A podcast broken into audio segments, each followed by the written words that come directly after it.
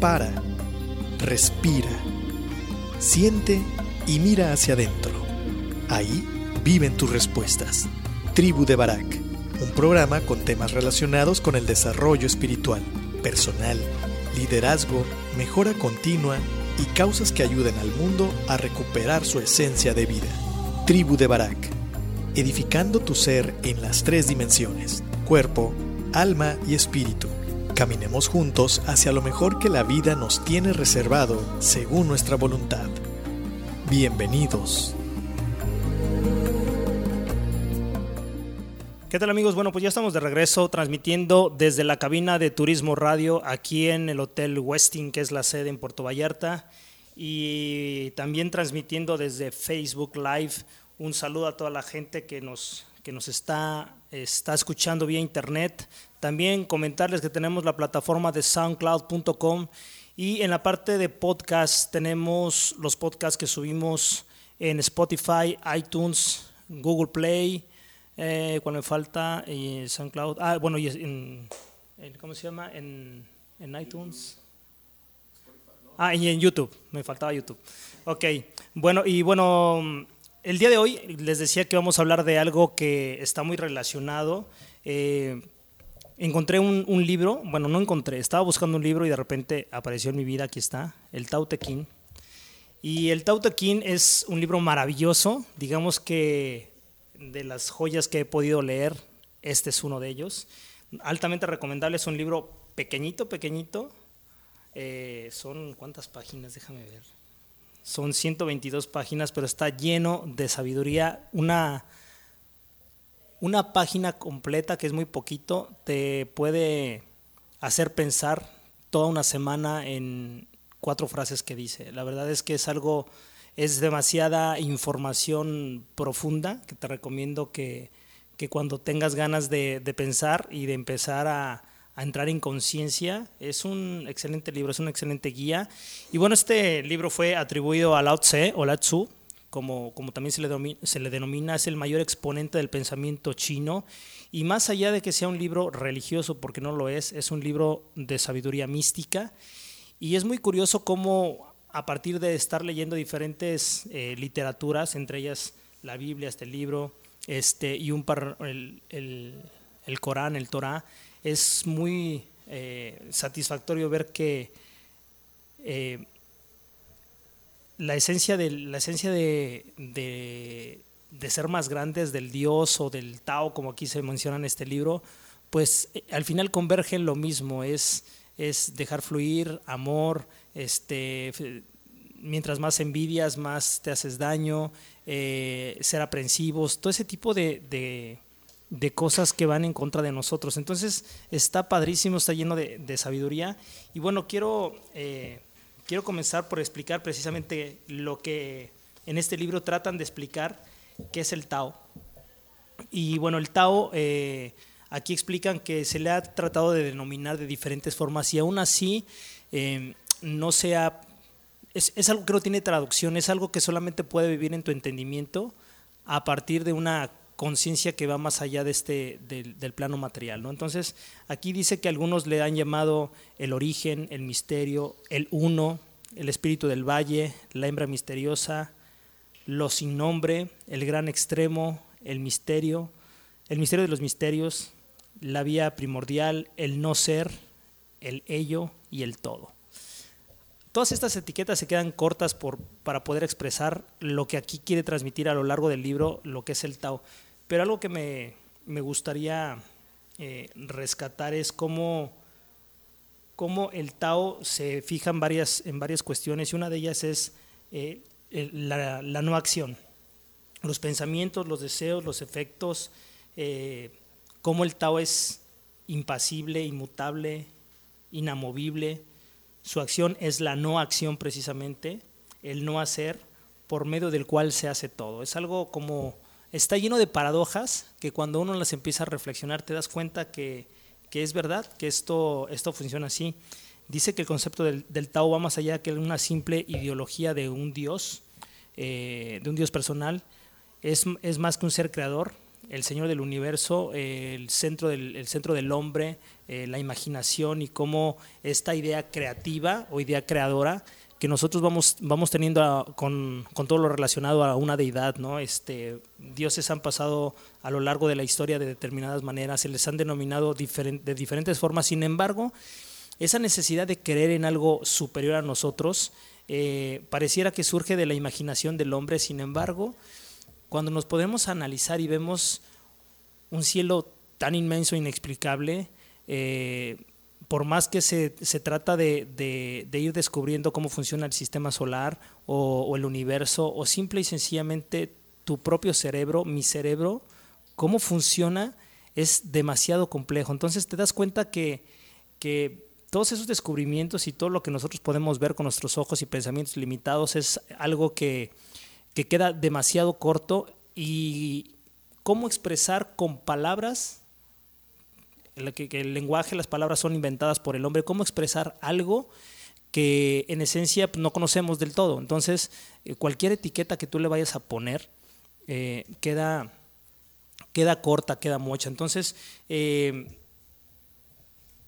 según lo que explica el libro, y es algo que yo también he venido descubriendo a lo largo, no solamente de, este libro, sino a lo largo de, ir explorando, ir eh, siendo reflexivo, ir observando la vida, ir observando eh, las culturas, las religiones, eh, nosotros como sociedad, fuera de esta sociedad también, me, he ido dando cuenta que, que solamente conoces la magnificencia de una manera muy, ah, muy personal, muy propia, y como no hay, no hay palabra que se haya inventado para poder describirlo y que te entiendan los demás, solamente nos podemos quedar con esa idea atesorada en nuestro pensamiento, en nuestro corazón, y de alguna u otra forma, con esa acepción de, de ese todo, de ese Tao, como se menciona acá, puedes darle paso a entonces aplicar toda esa, toda esa sabiduría. ¿no?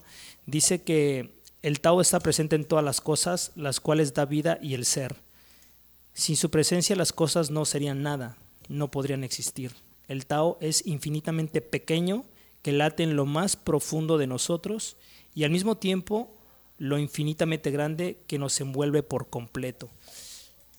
El Tao, eh, o el Dios, o la deidad del universo, la fuerza creadora, al final de cuentas vive en nosotros porque nosotros somos parte de esa, de esa, de esa creación, somos, somos eh, seres creadores o creativos. También eh, al mismo tiempo somos envueltos, somos arropados por todo eso que, eh, que no llegamos a entender del todo, sin embargo, eh, se muestra se muestra explícito en, en, todo lo que vemos. los que somos papás podemos verlo a través de, de, nuestros hijos, todo ese amor y admiración que llegas a sentir por una persona, por un, por un pequeñito, que las palabras se quedan cortas otra vez cómo expresar también una obra de arte que a veces uno no puede llegar a entender, sin embargo los, los que aprecian el arte o los artistas creadores no pueden explicar todo eso que volcaron en una obra de arte, llámese escultura, llámese pintura, llámese este, una, una música, todo eso sobrepasa el entendimiento humano de, diferentes formas. Entonces por eso existen lenguajes que no solamente son eh, sin palabras, sino que son más almáticos, y más espirituales que a veces no, no entendemos del todo. Entonces, eh, en este libro lo que plantea es que el Tao pues es el, el todo y el té le llaman la virtud. No té, cuando yo, cuando yo lo empecé a leer pensé que se hablaba del, del, té, de la tacita de té, pero no, no, no es ese té. El té ellos lo traducen como la virtud o la fuerza eh, con la cual nosotros podemos ir ejerciendo el Tao. Este, este té no es otra cosa más que lo que nosotros aquí en Occidente podríamos llamar eh, la fe o en algunas otras corrientes, este, a lo mejor judío-cristianas, el Espíritu Santo o la unción, a eso se refiere el té, que es el entendimiento mismo que el ser humano va, va comprendiendo y que va atesorando y que va ejerciendo, alineado con la expectativa, si lo pudiéramos llamar expectativa, o con lo que el universo desea del universo mismo. En este caso nosotros somos parte del universo, nosotros somos parte de esta tierra, de este plano material, y nosotros no somos llamados, pero buscamos.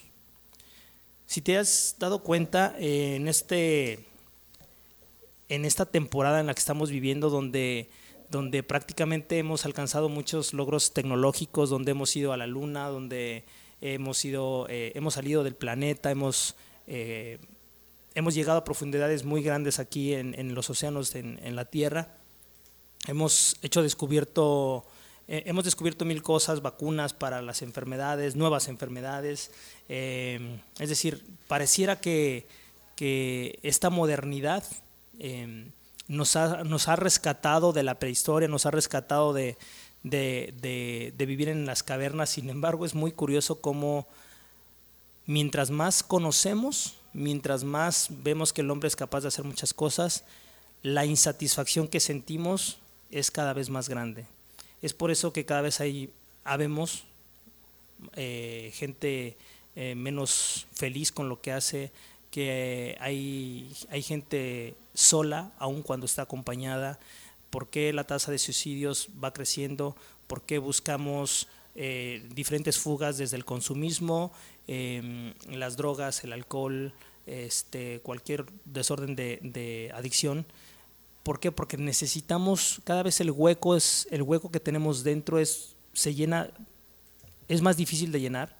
Y entonces vamos, vamos pensando que necesitamos ser exitosos, porque así nos han marcado eh, la creencia, al menos aquí en, en Occidente y en buena parte del mundo, donde el tener o el ser, es decir, una profesión o ser empresario, lo que sea, va determinando mi manera de ser y de pensar. Entonces, estamos tan condicionados a que la felicidad es esa, a que lo que necesitamos es ir hacia allá.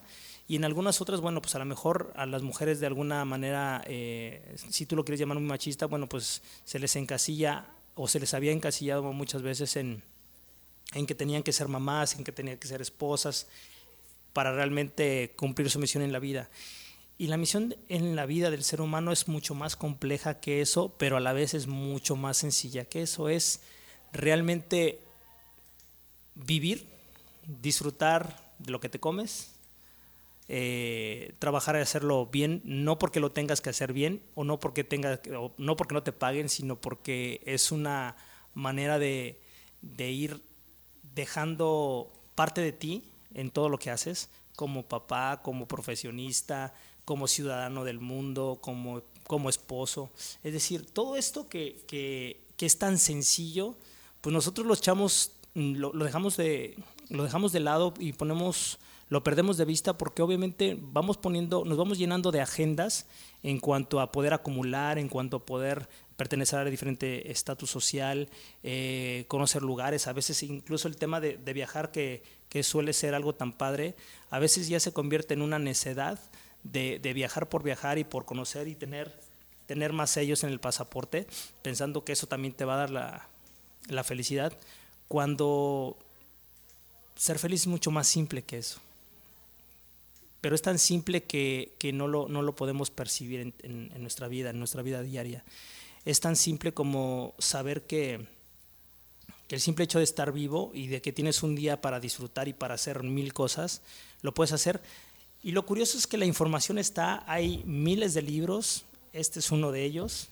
Eh, hay, cada vez veo en, internet, ¿no? Eh, incluso yo también soy uno de ellos, donde de alguna manera hay cursos en línea, este, sesiones de coaching grupales, coaching de empoderamiento, eh, algunos hay, hay muchos terapeutas, psicólogos, no sé, hay muchas maneras allá afuera ya y todas van encaminadas a, que entendamos que la vida es más sencilla y que hay que priorizar en el orden natural de cómo, de cómo nosotros, en toda la constante que tenemos desde que nacemos hasta que morimos, va a primar, que es estar tranquilo, comer bien, ser eh, decente, no para con los demás necesariamente, sino siendo decente contigo vas a ser decente con los demás y eso te va a traer una paz eh, que es difícil de explicar, pues.